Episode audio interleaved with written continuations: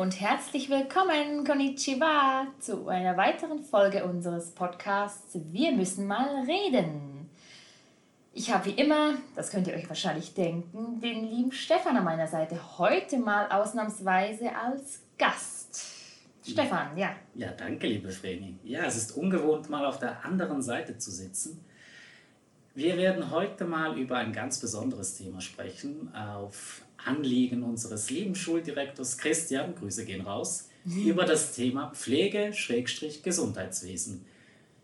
Weil die meisten wissen es wahrscheinlich nicht, ich arbeite in der Pflege, irgendwie muss ich ja meine Brötchen verdienen. Ach. Allein durch Podcast geht es leider nicht, leider. Äh, ich komme aus dem Langzeitbereich, also ich arbeite in einem Altersheim, also bin zuständig für die Betreuung, Pflege von Patienten, Schrägstrich Bewohnern und auch für die medizinische Versorgung. Hm. Das klingt ja schon mal spannend. Ja? Und ähm, wie ich sehe, hast du ja heute Abend noch einen speziellen Gast mitgebracht. Ja, ich dachte, allein über das Thema zu sprechen ist ein bisschen langweilig. Und ich habe mir, also ich sag mal, eine Expertin geholt. Sie grinst mich schon so ab. Für mich persönlich ein wandelndes medizinisches Lexikon. Sie hat ein Riesenwissen jahrelang in der Akutpflege gearbeitet. Dementsprechend haben wir bestimmt unterschiedliche Stories zu erzählen, mhm. weil sie vom Spitalbereich eher kommt. Wir arbeiten seit knapp einem Jahr zusammen jetzt, wenn ich es richtig ausgerechnet habe. Eineinhalb. Eineinhalb ja, sogar. du bist Virginia. Virginia. Schön, herzlich willkommen bei einer Folge von Wir müssen mal reden, weil wir müssen wirklich mal reden, weil das ist sehr ein spannender Beruf ähm, ja, jetzt ganz allgemein, wie seid ihr auf diesen Beruf damals gekommen? Also weshalb Pflege? Ladies first. Ehrlich gesagt bin ich nicht darauf gekommen. Ich wurde in diese Richtung geschubst, äh. besser gesagt.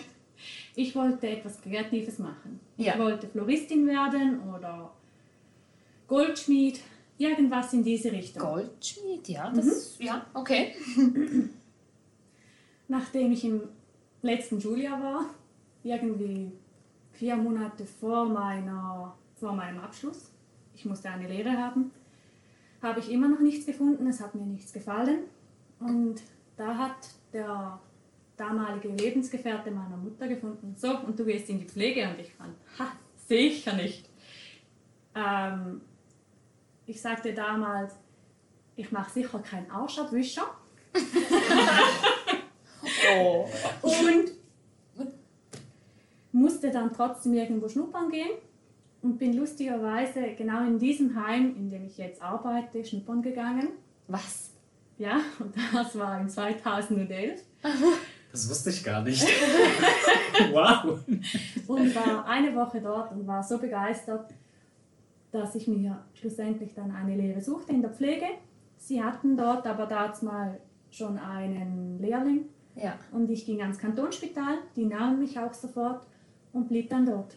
Und wow. kann mir seit da keinen anderen Beruf mehr vorstellen. Ich, boah, das, ist, das höre ich jetzt mal, das ist mal was Neues, Leute. Hört, hört. Das ist nicht immer nur, ich erfülle mir meinen Wunschtraumberuf, sondern man wird auch mal in eine Richtung geschubst, wo es einem gefällt. Warum nicht? Stefan, wie sah das bei dir aus? Bei mir war es ungefähr ähnlich. Also es war kurz vor dem Schulabschluss. Ich konnte mich für keine Berufsrichtung entscheiden. Ich habe vieles ausprobiert. Es hat mir nichts gefallen. Und durch eine Bekannte meiner Mutter bin ich da irgendwie reingerutscht. Sie sagte, wir suchen immer Schnupperpraktikanten, also in einem Altersheim damals auch. Und ich bin eine Woche schnuppern gegangen und ich habe eine Woche wirklich, sage ich mal, alles erlebt. Also ein Todesfall, Personalmangel, äh, wirklich komplexe Bewohner, äh, demente Bewohner. Und ich ging nach Hause und sagte dann, Mama, das gefällt mir, ich glaube, ich möchte das lernen. okay, aber Leute, nur so mal zum Mitschreiben. Ähm, ich persönlich, aber meine Meinung gilt heute ja nicht unbedingt, hätte da einfach schon gesagt, wisst ihr was, also, nein, also das mache ich hier nicht mit, das ist mir ein bisschen too much. Aber ihr habt einfach gesagt, ja, okay, das gefällt mir, ich bin da reingeschubst worden, du hast gesagt, ja, mir gefällt das, ich mache das jetzt, okay, öfter mal was Neues. Aber das ist Herzblut. Ich glaube, du kommst in den Beruf und du merkst einfach, dein Herz schlägt genau für das. Du bist ah, ja. die Ansprechperson. du hast einen, eine Aufgabe, du schaust jemandem und es gibt dir etwas zurück. In so vielen Berufen machst du etwas, ohne dass es dir etwas zurückgibt. Und die Arbeit mit Menschen ist halt sehr anstrengend. Das wollen wir jetzt nicht unterschlagen. Nein. Aber sie gibt dir auch etwas zurück. Und Ja. ich glaube, es gibt nichts Schöneres, wie wenn du einem Bewohner am Morgen ein Lächeln ins Gesicht zaubern kannst oder irgendeinen schwarzen Humorspruch bringen kannst. Es gibt nichts Schöneres. Ja, das kann ich mir vorstellen. Und mein Antrieb war zum Beispiel, ich konnte meine Hilfsbereitschaft im Alltag einsetzen. Also durchs Arbeiten, mit meiner Hilfsbereitschaft arbeiten, das war für mich bestes Szenario. Ja, das stimmt. Ja, das stimmt. Okay, dann, gut, stimme ich überein. Also sowieso, ich habe, ich verurteile deswegen euch ja nicht. Ähm, das ist ja auch schön, dass man das Herzblut, das spürt man ja auch. Das ist mal auch davon ganz abgesehen. Ne? Also bei dir, so wie bei dir, spürt man es auch so richtig raus. Du als ähm, Expertin in diesem Bereich würde ich jetzt mal sagen, welche Voraussetzungen äh, braucht es denn in diesem Beruf, um den auch auszuüben jetzt, wenn Also es kommt natürlich darauf an. Ich bin Pflegefachfrau, Diplomierte, und bin jetzt noch an einer FH dran. Aber es ist egal, wenn du in der Pflege arbeitest. Ich denke einfach ein gewisses Grundengagement oder eine gewisse Grundhaltung gegenüber den Leuten brauchst du sowieso, egal Ja. in welchem Beruf. Ähm, klar, es muss eine Bereitschaft da sein, Medizinaltechnik zu erlernen. Mhm. Eine gewisse Festigkeit, wenn es um Blut und sonstige Sachen geht. Okay. ähm, du kannst da nicht jedes Mal umkippen. Beim ersten Mal ist in der Ordnung, beim zweiten, dritten Mal sollte es dann funktionieren, dass du auch Blut sehen kannst, weil das kann halt immer wieder passieren. Und es kommt halt darauf an, bist du im Akutbereich oder bist du in der Langzeitpflege. Im Akutbereich sind die Ansprüche definitiv anders und höher, da wir als diplomierte Pflegefachfrauen da kaum mehr Körperpflege machen. Ich Ah. bin für Infusionen, Chemotherapie, Medizinal, also Verbände etc. zuständig. Ach, solche Sachen, ja. Und im Heim mache ich halt auch mehr Körperpflege. Ja. Da ist die Medizinaltechnik klar noch da, aber sie ist weniger im Vordergrund. Ach so. Tja, Stefan, du, hast du noch was hinzuzufügen oder? Also ich sage, Empathie musst du einfach haben. Ja. Flexibilität so. ist von Vorteil. Empathie. Leute, Stefan hat das definitiv nicht. Das habe ich überhört. Flexibilität ist auch ein A und O. Das Ja. brauchst du in diesem Beruf, weil in, kein anderer, in keiner anderen Branche werden die Dienstzeiten so oft abgetauscht, umgeändert, gewechselt, was auch immer. Also da stimmst du mir doch zu, oder? Definitiv. Also es gibt sicher noch andere Berufe, aber die Pflege ist da schon ziemlich in der Höhe. Was du auch mitbringen musst, äh, Belastbarkeit. Ja, Gerade in schwierigen Situationen musst du das aushalten können. Psychisch und körperlich. Ich sage, im Moment, glaube ich, spreche von uns beiden, ist psychische Belastbarkeit sehr wichtig Ja. bei uns auf Station. ja, also dann frage ich ja gleich direkt mal, was sind denn die Herausforderungen in eurem Berufsalltag? Wenn du sagst, ähm, psychisch Belastbarkeit. Es, es ist nie gleich. In der Pflege hast du jeden Tag einen anderen Ablauf, einen Ja. anderen Alltag. Es kann ganz unterschiedlich sein. Im Moment haben wir jemand Dementes Mhm. und es ist nicht einfach mit jemandem, der nonstop ruft, teils schreit, Aufmerksamkeit braucht, Hm. ähm, seinen Alltag trotzdem zu machen, da ich ja nicht nur für die Bewohner da bin. Mhm. Ich bin für das Büro verantwortlich. Ich bin verantwortlich, dass alle ihre Medikamente bekommen haben. Ich bin dafür verantwortlich, dass die Abrechnung stimmt.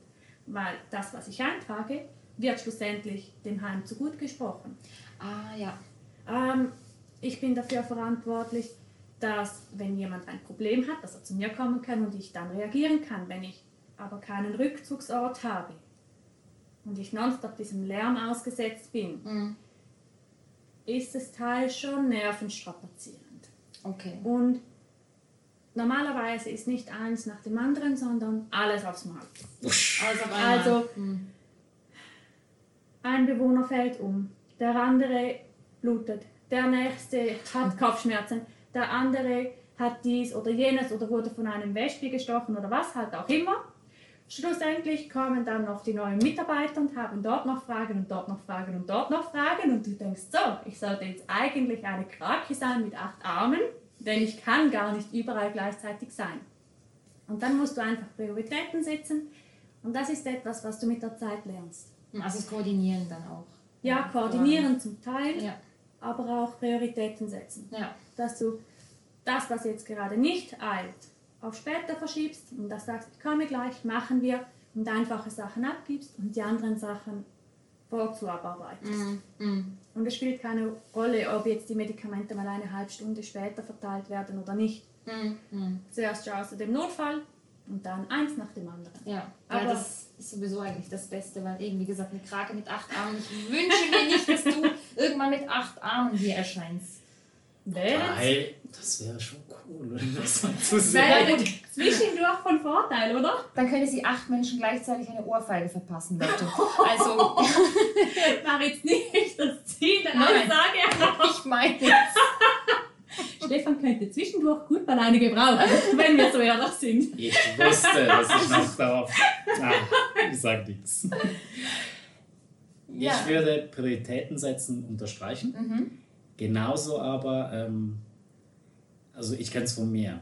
Ich bin eher der Typ, der übernimmt gerne zusätzlich noch weitere Aufgaben, weil er es richtig machen möchte. Ah. Und dann vergiss oder vergesse ich ab und zu etwas abzugeben, was vielleicht weniger wichtig wäre in dem Moment, was gut jemand anders machen könnte, weil ich voll in den Modus bin, hey, ich muss das jetzt, ich muss das richtig machen, es muss jetzt fertig sein. Und ab und zu geht das gar nicht. Mhm. Mhm. Das passierte mir früher vor allem sehr oft. Aber ich habe gelernt, damit umzugehen, würde ich jetzt sagen. Hm. Das kannst du auch. Wenn du in einem guten Team bist, dann kommen die Leute auch auf dich zu. Weil ich verstehe die Teamarbeit so, dass jeder weiß, was der andere tut. Und wenn ich weiß, du hast viel Arbeit, dann komme ich auf dich zu und frage dich, so musst du nicht zu mir kommen. Da kann auch niemand sagen, ja, der faule Stefan wieder. Sondern dann ist es gut untereinander aufgeteilt. Und so funktioniert ein Team. Deshalb funktioniert es in der Pflege. Wir haben so viel Arbeit und trotzdem funktioniert es und wir kommen meistens sehr motiviert auf die Arbeit, weil wir gut zusammenarbeiten, wir ziehen alle an einen Strick und es ist niemand faul oder sonst irgendwas, sondern du hilfst einander. Und du weißt, wer welche Stärke hat und setzt die ein und du weißt, wer welche Schwäche hat und du unterstützt ihn dort. Also euer Team, ihr seid ja in einem kleinen Dorf Mhm. ja, platziert. Ja, es ist ja auch noch was anderes als jetzt in einer Stadt oder... War aber im Kantonsspital genau gleich. Echt? Mhm. Okay. Wir Spannend. hatten zwar extrem viele Mitarbeiter, aber unsere Station, was waren wir? Vielleicht 20 Leute, wenn es hochkommt. Ich war ja auf der Palliativstation. Und dort, ich glaube, Palliativ, Entschuldigung. Ähm, Symptommanagement bei Ach unheilbaren Krankheiten Ah, ja. ist auch das, was viele Menschen unter Sterbestation verstehen. Mhm. Stimmt aber nicht. Ja. Es geht wirklich darum, ich kann zwar kurativ, also heilungsmäßig nichts mehr für dich machen, aber wir lindern die Symptome. Ja. Wir sind anders für dich da. Ja. Es wird niemand im Stich gelassen, auch wenn man zum Beispiel einen Tumor nicht mehr heilen kann. Mhm. Und die kommen dann auf die Palliativstation, wenn die Symptome sehr schwierig sind. Und ich habe noch nie einen so guten Teamzusammenhalt erlebt wie auf dieser Station. Ja. Das ist ein ganz spezielles Volk. Ich kann es fast gar nicht anders sagen.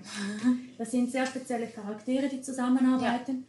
Und egal wie streng das der Tag war, und das war teils sehr streng, du hast immer zusammengearbeitet, du gingst miteinander nach Hause, du bist auch vielfach noch zusammen etwas trinken gegangen, du hast dich ausgetauscht miteinander. Ah, Und das ist genau, egal wie streng es war, du wusstest, in diesem Team kann ich alles schaffen. ja. Ach, schön. Das ist aber auch, ja, der Zusammenhalt ist ja schlussendlich auch alles. Also Pflege kann nur funktionieren, wenn das Team funktioniert, Ja. sage ich meistens. Ja. Ja. Hast du ja schon oft erzählt, Stefan. Mehr als genug.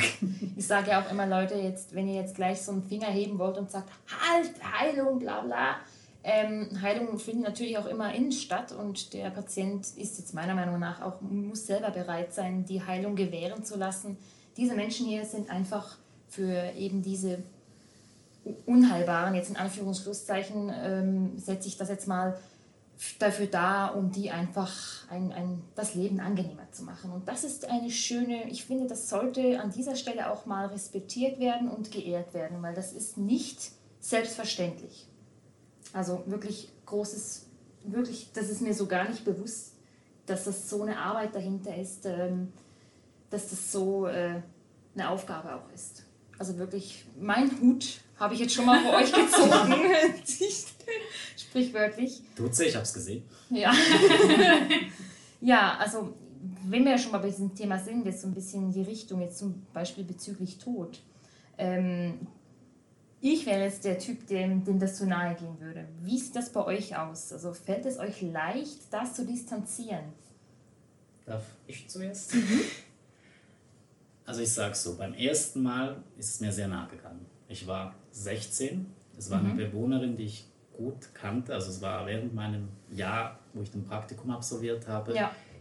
eine selbstständige Bewohnerin. Sie war eigentlich kerngesund mhm. und von einem Tag auf den anderen ging es ihr plötzlich nicht mehr gut. Sie hat nicht mehr gesprochen. Man hat mir auch nicht wirklich gesagt, was sie hatte.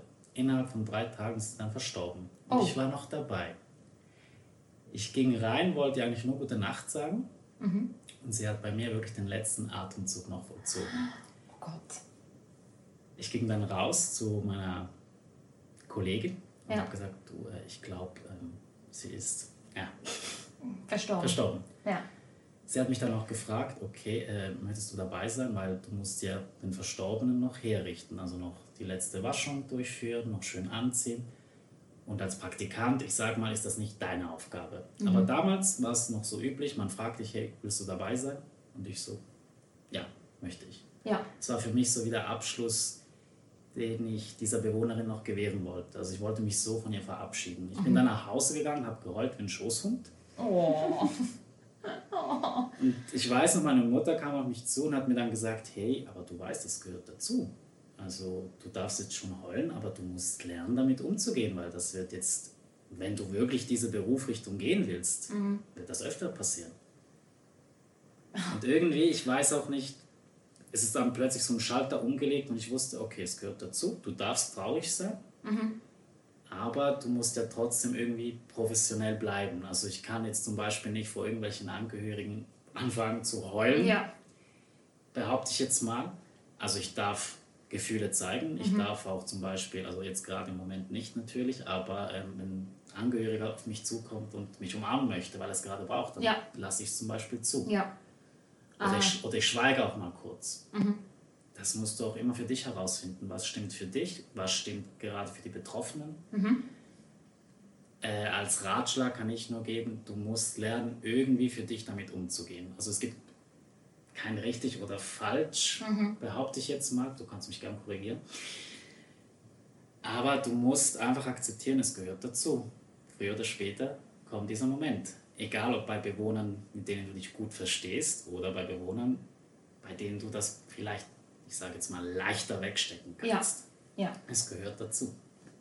Aber das erste Mal, ich glaube, na, so schlimm wie das passierte nie wieder. Ja, okay. Also immerhin hast du es dann irgendwann dann doch.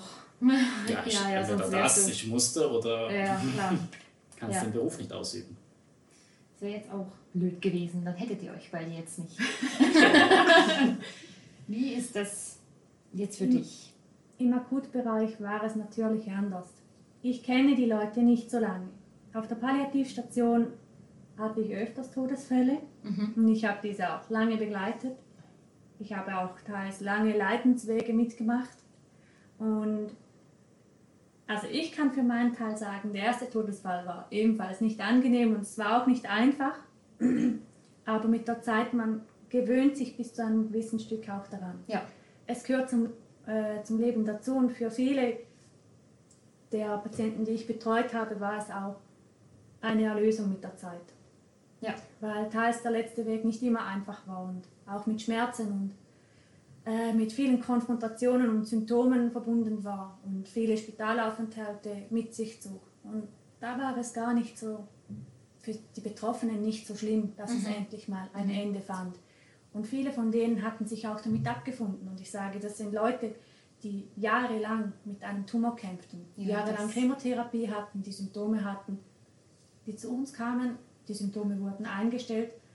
Und wenn du mit diesen Leuten im Gespräch warst, sie waren dafür bereit, für sie gehörte es dazu. Und so war es für einen selber auch einfacher. Ja.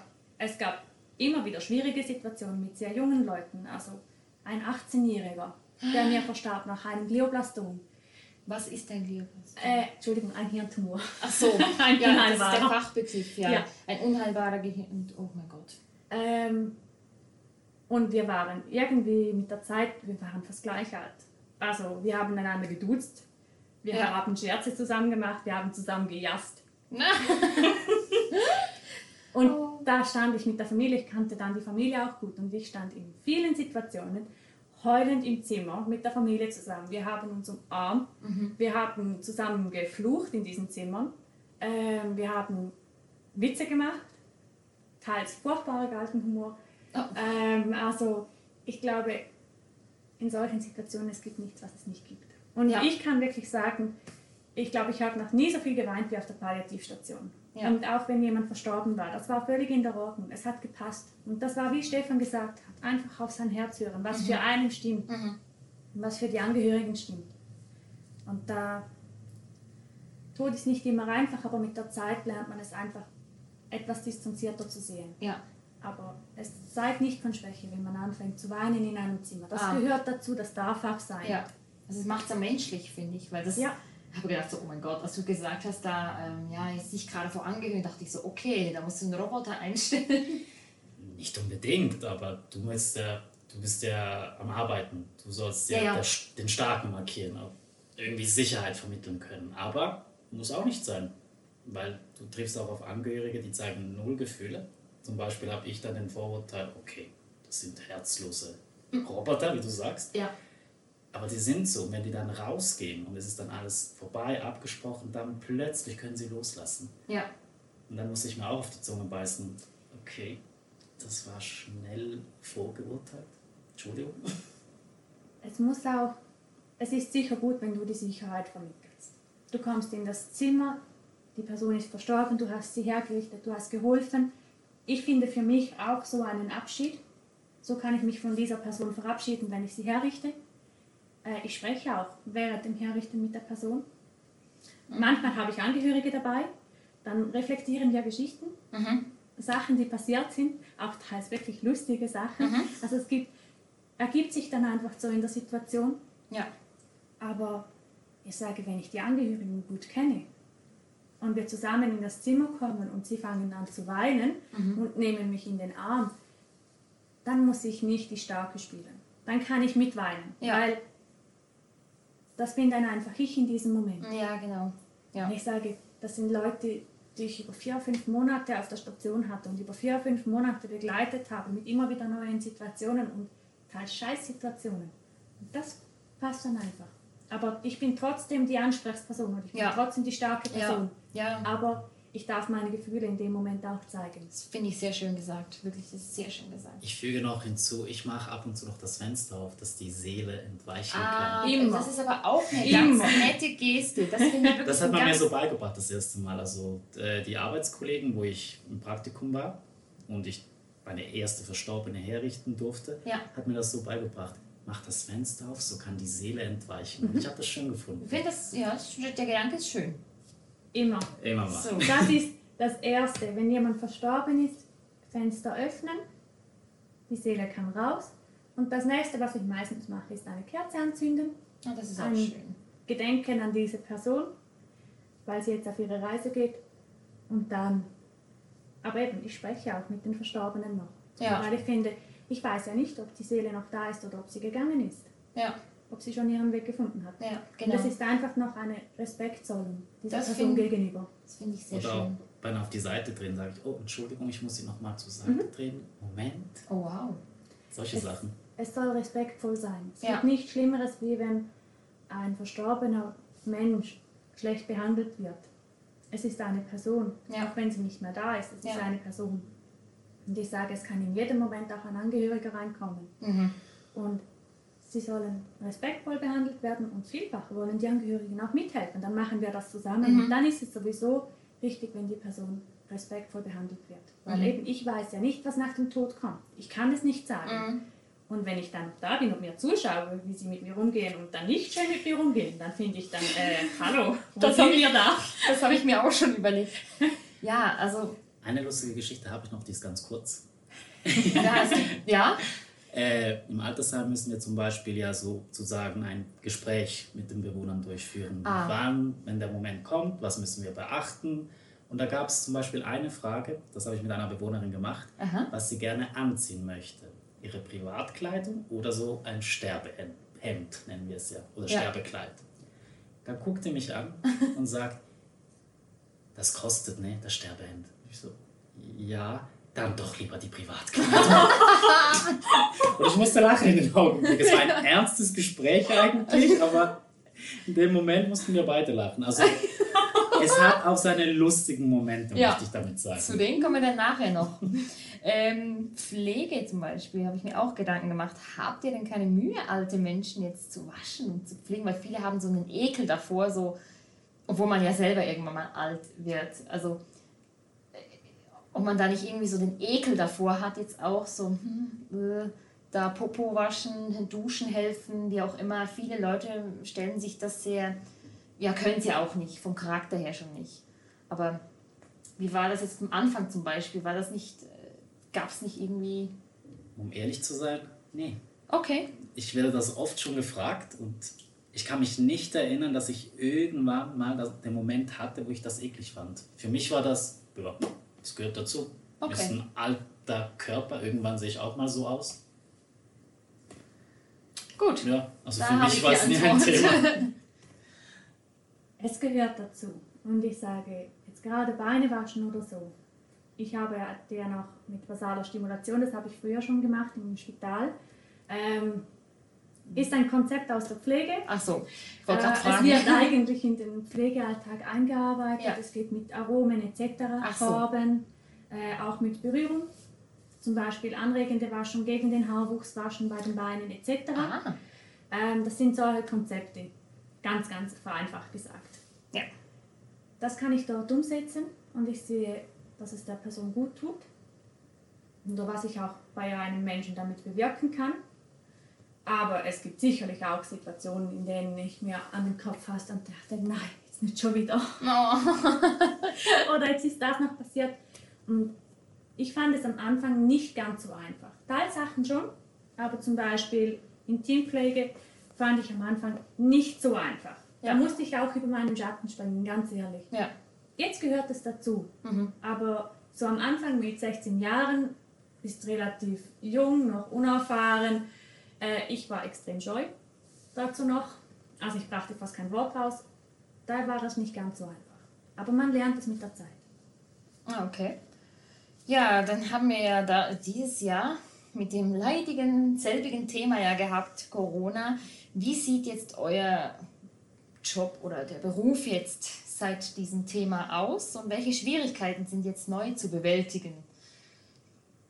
Maske. Okay, eigentlich können wir das Thema auch gleich abhaken, aber ich dachte, ich komme jetzt doch noch einmal dazu, aber ich denke, Es ist eigentlich derselbe Pflegealltag, aber Maske. Am Anfang war es anstrengend, weil wir so gut wie keine sozialen Kontakte hatten etc. Wir waren recht stark eingeschränkt. Ähm, aber ich sage nur noch Maske. Und ich hasse war- dieses Ding, aber ja, wir müssen sie tragen. 24-7 am liebsten.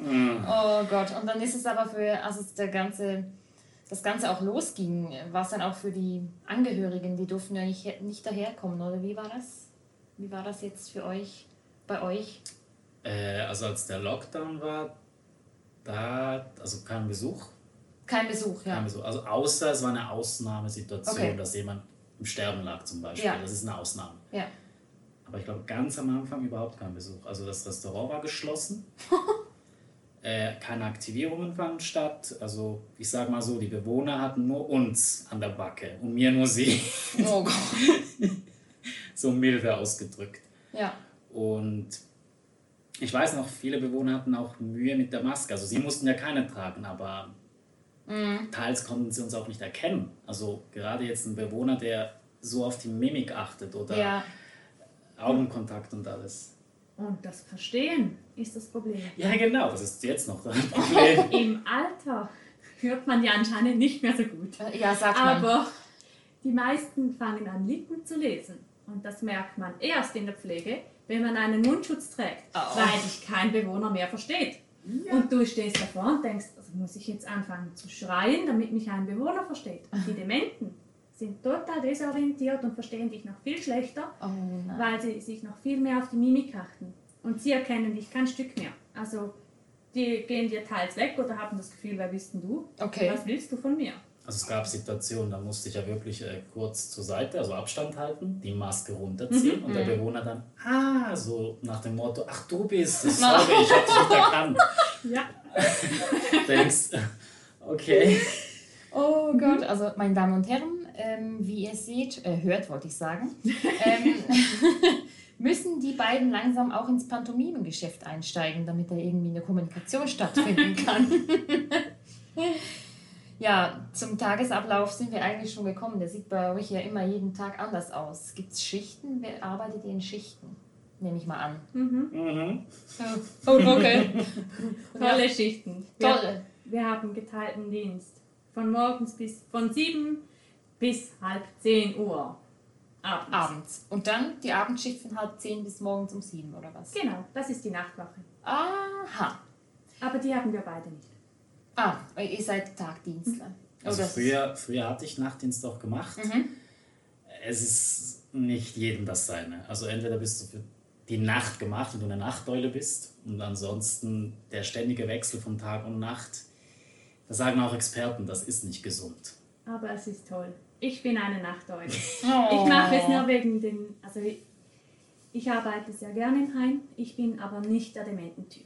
Ja. Gebe ich ganz offen zu. Ja. Ich bin medizinaltechnisch, Fachwissen, alles drum und dran. Mhm. Aber Demente betreuen ist nicht meins. Ich mache es, aber ich bin jetzt nicht super darin. Ja. Deshalb mache ich hier keine Nachtwache. Früher habe ich 50% bis 60% Nachtwache gemacht, teils 100%. Und Spätdienst. Ich hatte genau drei Frühdienste im Monat. Wow. Maximal vier. Und sonst Spätdienst und Nachtwache. Ja, also ja, es ist, wenn einem das liegt, natürlich, warum nicht? So, wir kommen zu den schlimmsten Erlebnissen, die ihr jetzt in eurer Zeit als Pfleger, Pflegerin, ähm, Fachangestellte Gesundheit, sagt man dem, Mhm. gehabt hattet. du der Schafer, ne?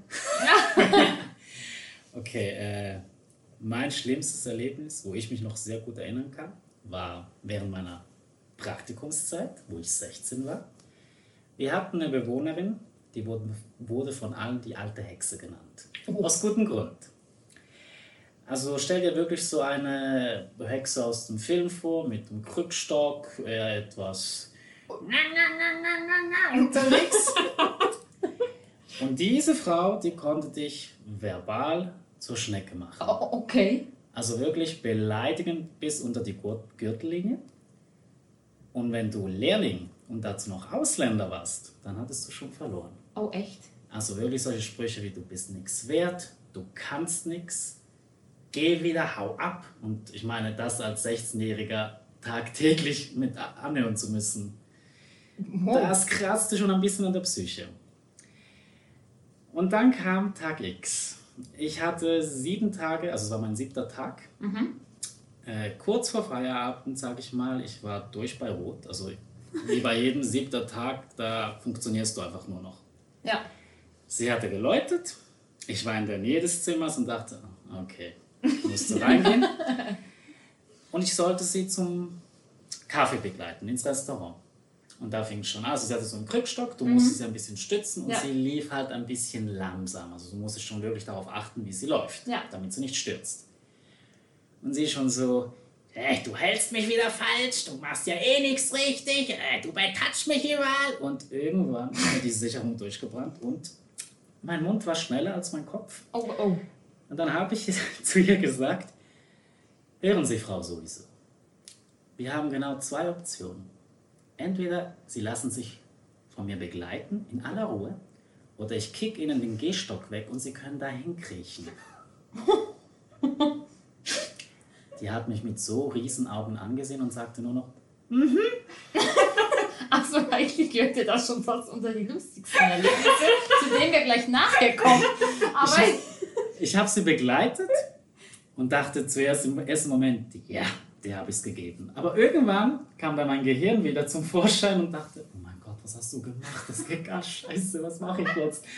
Ich meine, das darfst du nicht. ja, ja, ja. Geht gar nicht. Ich bin ins Stationszimmer, ging zu meiner Stationsleitung, habe ihr das gebeichtet. Die guckt mich an. Das hast du gesagt? Ich so, ja. Dann fing die an zu lachen. Und sagte, ey, vielleicht bringt's ja was. Lass dich mal überraschen. Und ich dachte so, wieso lacht die jetzt? Das ist doch ernst. Oh mein Gott, ich will ihr bestimmt mal eine Praktikumsstelle. Was mache ich jetzt? Dann läutet die liebe Bewohnerin ja wieder. Kein Ton. Sie ließ sich von mir wieder ins Zimmer begleiten. Hab gesagt, wenn Sie was brauchen, läuten Sie. Sie so, ja, mache ich. Und ich hatte noch so einen Monat das Praktikum zu absolvieren, also kurz vor Ende. Okay. Und jeden Morgen, als ich bei der Arbeit war, hörte ich von einer Arbeitskollegin, du Stefan, die Bewohnerin sowieso fragt nach dir. Die will sich von dir pflegen lassen. Und ich dachte so, was?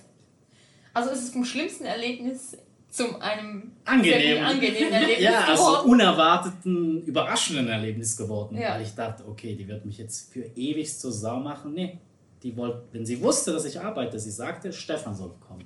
Okay. Ich konnte die noch nie so angenehm pflegen wie in dieser Zeit. ja, ich konnte, ohne falsch zu verstehen, ich konnte alles mit ihr machen. Ja, Ich lasse es jetzt mal so stehen. gut. Das war jetzt eines deiner schlimmsten Erlebnisse. Ja, schlimm in dem Sinne, weil ich hatte wirklich am Anfang dran zu nagen. Ja, Also ja, ich ging das nach Hause klar. und dachte, oh Gott, bist du wirklich gewachsen für den Job? Weil ich meine, das wird öfters mal vorkommen. Genau. Und es gibt auch die Bewohner, die, die, sind nicht nur, die bleiben nicht nur bei verbal, die können auch körperlich aggressiv werden. Also es hätte nur gefehlt, dass sie mit dem Krückstock noch auf dich losging. Das gibt's alles. Und ich sag mal, du musst damit zurechtkommen. Hm. Irgendwie. Ja, das denke ich mir. Wie war das bei dir? Gab es unterschiedliche Dinge, aber so ein richtig schlimmes Ereignis gab es an sich nicht. Okay, ja. Aber ich sage, es war sicher nicht einfach mit Schizophrenen, weil Ah. das wurde körperlich. Ja, gut, Ich ja. wurde schon an die Wand gedrückt mit dem, äh, mit dem Unterarm an meiner Kehle und ich wurde verdächtigt, von irgendeiner Institution zu sein. Und Okay. musste dann irgendwie mal nach meinem Arbeitskollegen rufen, der auf der anderen Station scha- arbeitete, um ihm zu sagen, kannst du mir mal bitte helfen? Ein zwei, Mann, mit, äh, zwei Meter Mann drückt mich gerade an die Wand. Ähm, Okay. ich war schon grün und blau von einer Bewohnerin oder Patientin damals in einer schizophrenen Phase, äh, in einer psychotischen Phase. Sie Ah, hatte Probleme mit den Medikamenten, sie hatte recht starke Schmerzen und wurde daher psychotisch. Ich wurde gebissen, ich wurde zerkratzt, mir wurde an den Haaren gezogen, also das war überhaupt nicht lässig, die zu pflegen am Morgen. okay. Oder Leute mit Hirntumoren, also Nerven, also Ja. ein Tumor in den Nervenzellen eigentlich. Genau. Der Ableger macht im Hirn. Die können auch desorientiert werden. Und das war ein sehr großer, sehr kräftiger Mann. Und ich weiß nicht, ob du diese Situationen auch schon hattest. Kleine, herzige Omi im psychotischen Zustand werden die zu Bären. Jetzt Oh, ja. kannst du dir mal vorstellen, ein 1,80 Mann, relativ kräftig gebaut, sportlich. Mhm. Zu fünft mussten wir den festhalten, damit ich ihn sedieren konnte. Was? Okay. Und da waren drei Securitas dabei, plus ein Lehrling, der Kampfsporterfahrung hatte. Was? Okay. Also, es gab schon spezielle Momente. Ja. das Aber das ist auch, das ist irgendwie auch der Reiz dahinter.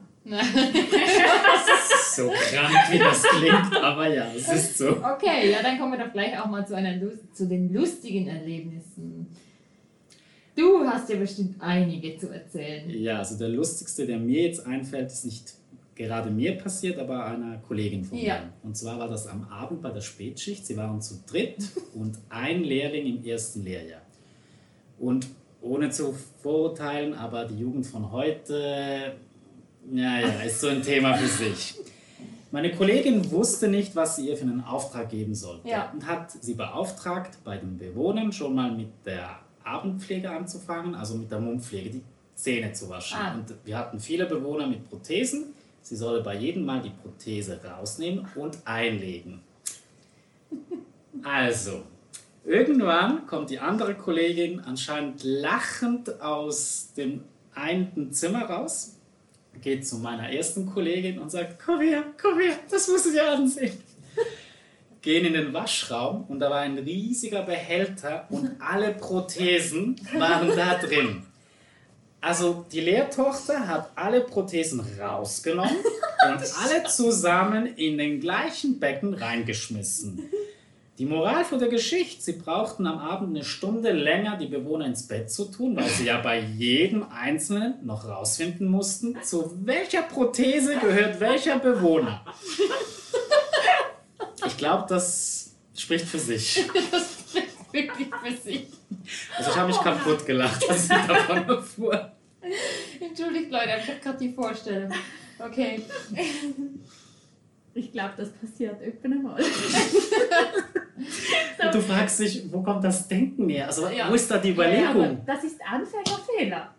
Du willst ja die Arbeit nur einmal machen. Ist doch viel einfacher, eine Cookie Dent in so eine große Box zu schmeißen, wie Ja. bei jedem Einzelnen eine Cookie Dent. Ja, aber Entschuldigung, mir ist doch klar, dass nicht je- jede Prothese gleich sein kann. Du bist 16. Also bitte, so weit überlegst du doch gar nicht. Also ich konnte damals nicht so weit überlegen. Mir musste man sagen, du, eine Prothese nach Hast der du- anderen bitte. Eine persönliche Geschichte von dir, die du jetzt Ah. aus einer Zeit erzählen kannst, Mm. die du mir schon erzählt hast. Ja, ja, warte, warte, warte. Wir hatten einen Bewohner, ja genau. Das war so ein kleiner, äh, kuscheliger Opa, sag ich jetzt mal. Ah, oh, die so mit, mit seinem Glas Bier, mit seiner dicken Zigarette. Ah ja. Und meistens hat er immer gesagt, oh, ich habe hier Schmerzen, oh, ich habe hier Schmerzen, oh, ich habe hier Schmerzen. Überall hat er Schmerzen. Und ich, so direkt wie ich bin, sagen Sie mal, haben Sie irgendwo eine Körperstelle, die nicht wehtut? Und der sagt, ja, unten der Schwanz. Nein. Und ich dachte so, warum frage ich überhaupt? Das war, ja, im Moment, wir haben beide gelacht. Aber er hat auch für kurze Zeit seine Schmerzen vergessen, lustigerweise. Aber ja, wir waren wirklich, glaube ich, fünf Minuten am Lachen. Weil ich dachte, warum fragst du? Ich wusste, dass der so schlagfertig war. Ja. Ja. Und ich dachte, warum fragst du ja auch noch? Ah. Aber ja, das war lustig. Oh mein. Gab es dann bei dir welche, wo du. Im Spital gab es sicher auch welche, aber ich hatte jetzt eine lustige Situation mit einer Bewohnerin von mir. Die war zwischendurch delirant, also verwirrt. Und am einen Morgen ging ich ins Zimmer, wollte sie pflegen. Da baut sie mich an. Sie habe ein Telefon von meinem Lehrer bekommen, was mir eigentlich einfalle. Ich sei nicht in der Schule gewesen. Sie bekomme alles mit. Ich soll jetzt sofort meinen Schulranzen packen und in die Schule gehen. Und ich so, ja, Frau, sowieso, ich, ich muss gar nicht mehr in die Schule. Ich bin schon lange fertig mit der Schule. Komm mir jetzt nicht so. Michael, pack den Rucksack und ab. Gut. Ich ging raus. 15 Minuten später kam ich wieder ins Zimmer, da ich dachte, sie hat es eh wieder vergessen. Ja, da war ich nicht mehr das Schulmädchen, sondern da war ich ein Mädchen mit einem frischen Freund. Oh, so schnell. Ähm, auf jeden Fall kam ich etwa 15 bis 20 Minuten später aus dem Zimmer raus, leicht errötet, da ich gerade ein sehr direktes, offenes Aufklärungsgespräch bekam. Und ich in diesem Raum saß und schauen musste, dass ich nicht anfange zu lachen. Denn es war einfach, es war wirklich lustig, wie sie mir das Ganze erklärte und ich so, mhm, mhm, mhm. Ich weiß jetzt genau, wie was funktioniert. Und das Lustigste ist, ich habe, also sie ist nicht mehr unter uns und wir haben vielleicht eine Woche vor dem Versterben haben wir noch geschwatzt und ihre Enkelin sprach mit mir und ich erzählte ihr die Geschichte und die Bewohnerin im Bett drin erinnerte sich anscheinend noch an diese echt? Geschichte, weil sie beginnt zu lachen mit ihnen im Gespräch. Sie ist einfach, sie lag jetzt eigentlich ein paar Tage ziemlich bewegungslos im Bett und wir hatten so Geschichten reflektiert von früher und als ich diese Geschichte brachte, fing sie einfach an zu lachen im Bett. Es hat uns ja, also wir haben wirklich gegrölt in diesem Zimmer drin, weil dann kamen all die alten Geschichten wieder hoch. Ja. Und das ist sie einfach so stinkfrech zu meinen, weil sie genau weiß, was sie da mal mit mir angestellt hat, was sie mir da erklärt hat und sie wusste es genau noch. Aber am nächsten Tag hat sie so getan, nein, nein, ich weiß von nichts. Hm, hm, Na, oh, hm. ja so dann. Aber es war wirklich lustig. Ich glaub, da hätte ich Ein Unikat. Ah ja, das sind die Geschichten, die einem bleiben. Ja, das denke ich mir. Ja, welche Herausforderungen seht ihr in Zukunft in und mit dieser Branche? Was würdet ihr ändern wollen? Wenn es. Ja, wahrscheinlich einiges. Ähm, ich glaube, also zum Teil haben wir auch jetzt schon den Pflegenotstand, Ja. sage ich mal. Also manchen Orten geht es noch, aber zum Beispiel also Deutschland oder in anderen Ländern, da sucht man ja wirklich verrückt nach Personal. Hier, ich hoffe, ich sage jetzt nicht Falsches, geht es eigentlich noch, aber auch hier spürt man das eigentlich zum Teil. Es kommt drauf an. Du musst dich halt fragen, wieso, leid, wieso hat man einen Pflegenotstand? Diese Länder, die einen Pflegenotstand zurzeit schon haben, gestalten den Beruf auch nicht attraktiv. Ja. Und ich sage, also ich habe gern im Kantonsspital gearbeitet, aber auch dort wird es nicht immer attraktiv gestaltet. Wir haben so strenge Dienste. Wir haben den Kopf voll. Ich bin mit meinem Lohn sehr zufrieden. Ich weiß nicht, wie es andere sehen. Ich bin zufrieden mit meinem Lohn, aber es steht für mich nicht an höchster Stelle. Aber ich sage Wertschätzung, ähm, das Fördern der, des Berufs der Pflegenden, das Dasein, das Ernstnehmen, wenn wir etwas anbringen, Ja. Das fehlt an vielen Orten.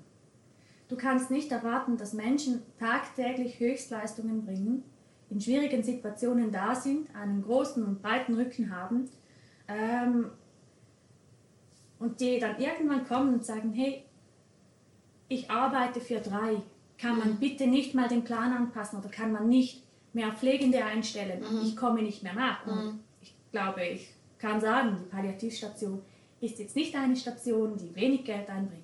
Es ist eine Station, die relativ rendiert, wenn Ja. wir so ehrlich sind. Ja, ja. Ähm, und für mich hatte es immer zu wenig Pflegende. Und irgendwann ist halt der Punkt, an dem du dich fragst, gut, gibt es einen anderen Ort, an dem ich arbeiten kann? Oder du sagst, weißt du was? Wisst ihr was? Wenn ihr meinen Beruf nicht ernst nimmt, wenn ihr meinen Beruf nicht wertschätzt, ich finde überall wieder eine Stelle. Und ich kann auch etwas anderes tun, das ist kein Problem. Und deshalb entscheiden sich die Leute anders. Aber man sollte den Beruf halt auch etwas attraktiver gestalten. Und ich sage, während des Corona, die Klatschphase, das war ja süß, aber es ändert nichts am Grundproblem.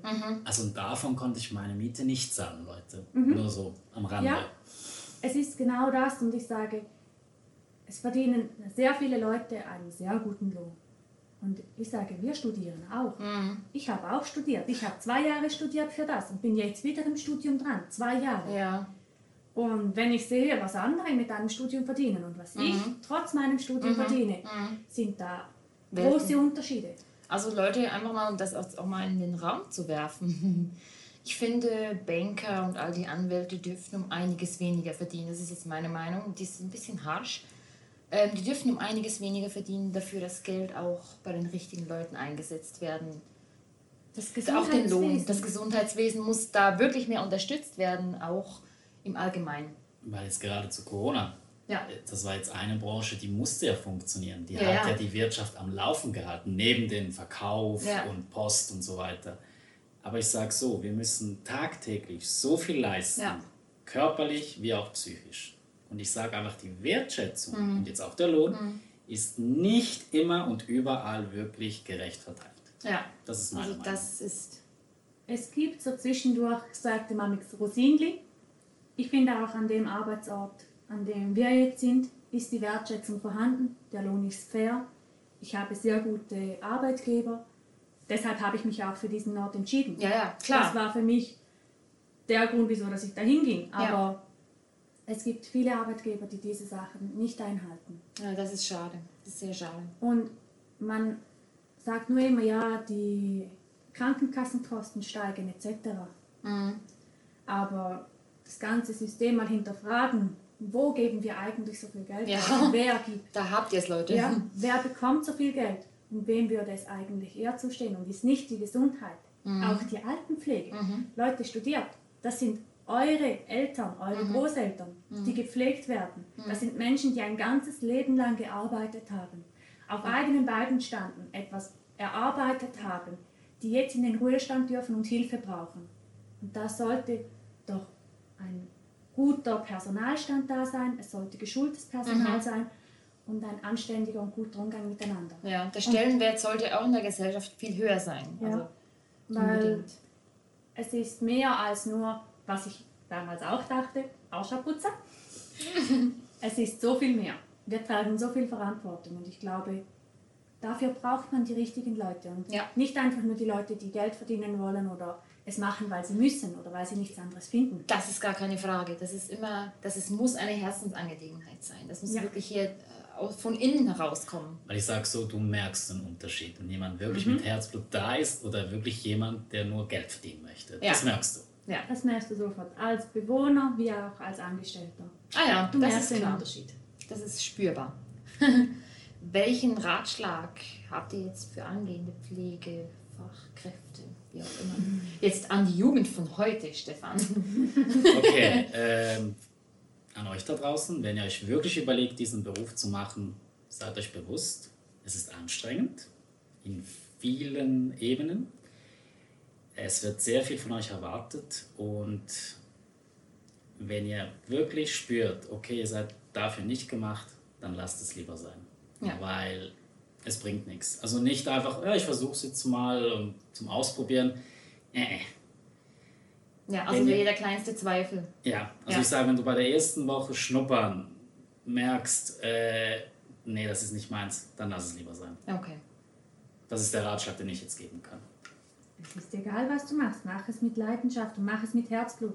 Ich Ja. glaube, für jeden gibt es den passenden Beruf. Und wenn du deinen Beruf liebst, dann ist es nicht auf die Arbeit gehen müssen, sondern du gehst gerne arbeiten. Auch wenn es mal länger ist. Und in der Pflege musst du dich einfach drauf einstellen. Ah, das ist so. Viel Überzeit, strenge Schichten. Wochenende, Ja. oft am Wochenende. Du kommst spät nach Hause, du hast halt, also jetzt in den Heimen hast du so eine Mittagspause, eine relativ lange. Ich habe sechs Stunden Mittagspause. Oh, Das ist eine sehr lange Mittagspause. äh, Zimmerstunde, sagt man bei uns. genau. Ähm, aber wenn dir der Beruf gefällt und du ihn gerne machst und du dir auch vorstellen kannst, dass du das ein Leben lang machen möchtest oder dich weiterbilden möchtest, es gibt extrem viele Weiterbildungsmöglichkeiten. Und das heißt nicht nur, weil du Pflege machst, dass du nur am Bett bleibst, aber es gehört sicher dazu. Man kann sich weiterentwickeln. Ein paar sehr schöne Worte habt ihr da gewählt. äh, ja, gibt es denn noch irgendetwas, was ihr schon immer auch mal außerhalb eures Berufsalltags sagen wolltet und nie konntet? Oder all- jetzt auch allgemein gesehen zum Beispiel. Ich sag so oft so viele Sachen. Ich glaube, ich passe und übergebe. Ich habe heute wieder mal zu hören gekriegt, dass ich viel schwätze, also nein, ich glaube, alles, was gesagt werden musste, wird gesagt. Wurde gesagt. Okay, ja, das denke ich auch. Ja, schön. Warst du da, Virginia? Danke auch von meiner Seite, so übrigens, dass du dich darauf angelassen hast. Ja, auch wenn mein Hochdeutsch jetzt nicht das Beste ist und es nie sein wird. Das Egal. ist egal. Ja, danke auch für, für dich, Stefan, dass du dich da mal hinter, wie sagt man? Andere Auf die Seite andere gewagt Seite. habe. Oh, wie Darth Vader. Nein, Dunkle Seite. Oh nein. nein, Spaß. Aber es war wirklich sehr schön, sehr aufschlussreich auch. Mal jetzt auch eine Expertenmeinung oder einfach Leute, die dort arbeiten, mit Herzblut auch arbeiten, mal die Meinung zu hören, wie das so ist bei euch. Und ich danke auch für die Fragen. Hast du Habe ich sie gut gewählt? gut ausgewählt, muss ich schon sagen. Gut. Denn ich hatte keine Ahnung, Leute. Ich hatte die Fragen vorher nicht gesehen. Ich habe mich völlig darauf eingelassen. Einfach schon, dass ich es gesagt habe. Das ist super. Und damit verabschieden wir uns von unserer heutigen Folge. Bis zum nächsten Mal. Bis zum nächsten Mal. Bis Bye. dann. Bye.